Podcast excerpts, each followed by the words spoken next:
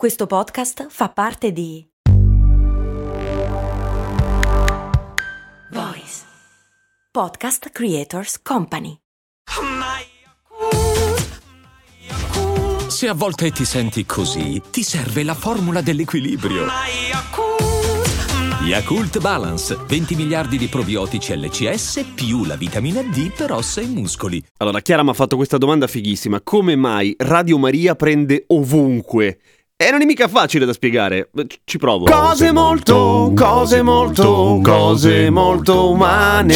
Però intanto per capirlo ho dovuto parlare con un tecnico dell'alta frequenza. Chi sono i tecnici dell'alta frequenza? Intanto sono quelli che hanno un lavoro francamente difficile da dire tante volte di fila. Tecnico dell'alta frequenza, tecnico dell'alta frequenza, tecnico dell'alta frequenza.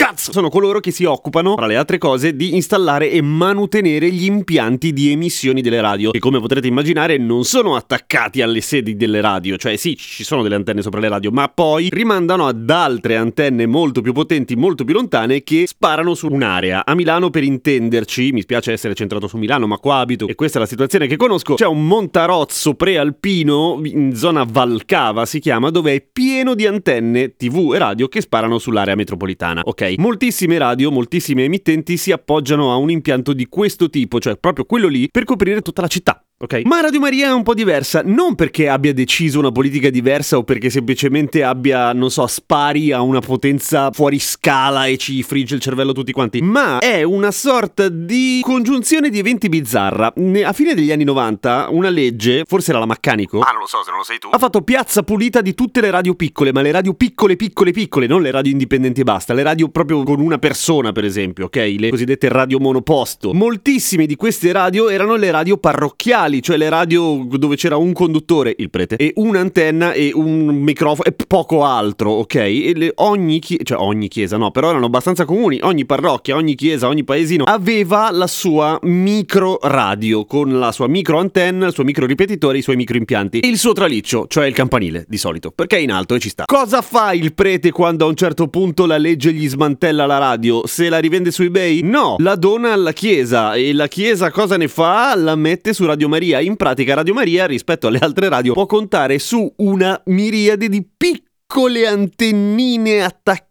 sui campanili, ad esempio, che fanno da ripetitori interni alle aree metropolitane, per cui non è semplicemente una questione di potenza, le potenze, cioè proprio i watt, l'elettricità con cui le antenne spingono, quella roba lì è decisa per legge e ovviamente non puoi superarla di tanto. È semplicemente una diffusione più capillare, che eh, da un punto di vista tecnico è una figata, è ovviamente più efficiente, perché là dove una radio con una frequenza vicina a Radio Maria, non so, metti sui 107,6 a caso, in quello spazio, in quella situazione in cui quella frequenza arriva poco perché è oscurata, perché c'è un palazzo particolarmente grosso, eccetera, tac!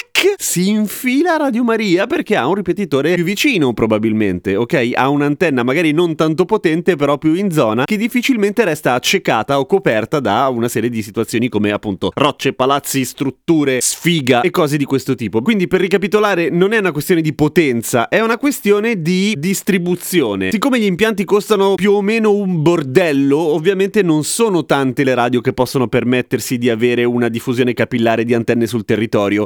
A meno che tu non abbia amici molto, molto in alto. E voilà svelato il mistero di Radio Maria. Perché ogni tanto la sentite dai citofoni? Per la stessa ragione, ma non è tanto colpa di Radio Maria, è colpa del citofono che è schermato di merda. Perché un citofono, così come qualsiasi altro impianto con un piccolo amplificatore e un piccolo speaker, non dovrebbe prendere la radio, a meno che non sia una radio. Ma un citofono non lo è. A domani con cose molto umane.